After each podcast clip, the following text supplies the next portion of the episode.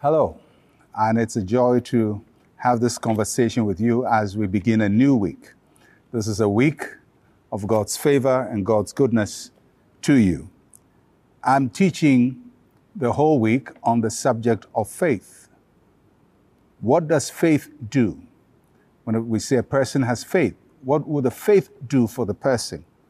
Mark chapter 11, verse 23 says, For assuredly I say to you, Whosoever saith to this mountain, Be removed and be cast into the sea, and does not doubt in his heart, but believes that those things he says will be done, he will have whatever he says.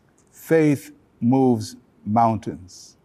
And a mountain is an obstacle, something that stands in your way, something that seems fixed, settled, never moving, never changing, and it stands between you and the vision of your life. And each one of us has one mountain or the other that stands between us and where we want to go in life. And it seems to be a fixed thing in your life. Faith gives you the ability to move those things out of the way. Faith has the power to move mountains. Life would always give you a mountain. They come in different shapes. Uh, they will be there. So for some, they are mountain is a health challenge, some sickness that they're dealing with.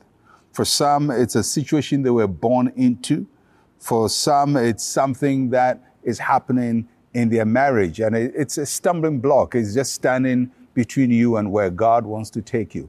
I believe that faith gives you the ability to move all those things out of your way. And I have a sense that the faith of God in you will move mountains out of your way. Faith gives us the power to overcome, not just to move mountains out of our way, but to overcome.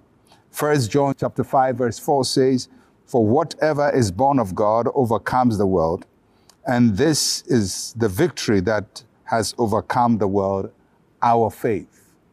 Our faith overcomes the world. And when the Bible talks about the world, it's not just the geographical dimensions of the world, it's talking about the things in the world, the systems of the world the challenges of the world. And faith doesn't just move mountains out of the way, but faith helps us to overcome. And so today, by faith, you will move that mountain out of your way and you move that obstacle. I don't know what is standing before you this week or what has been standing before you this year. For some people, it's a virus. Some people, it's something else, maybe a financial challenge that stands between you and your destiny. But by faith, you can move those mountains out of your way. You don't just sit in life and watch a mountain or watch a situation get from bad to worse. You don't entertain impossibility in your life. God has called you to with the ability to move impossibilities out of your life. And I have a sense that in this season of your life, you begin to move impossibility out of your life. Things that have been there in your life for so long that you think are a permanent fixture in your life are going to move out of your life. So today, I want you to identify that mountain that seems fixed in your life. And I want you to say to the mountain, say with me, in the name of Jesus, I command you, mountain, and mention the name of that mountain. Say, I command you, mountain, to move out of my way. In Jesus' name, I will overcome you. I have victory over you in Jesus' name. This is how we overcome. We overcome by faith and we move mountains by faith. I'll catch you again tomorrow. I am Pastor Mensa Otabil. Shalom, peace, and life to you.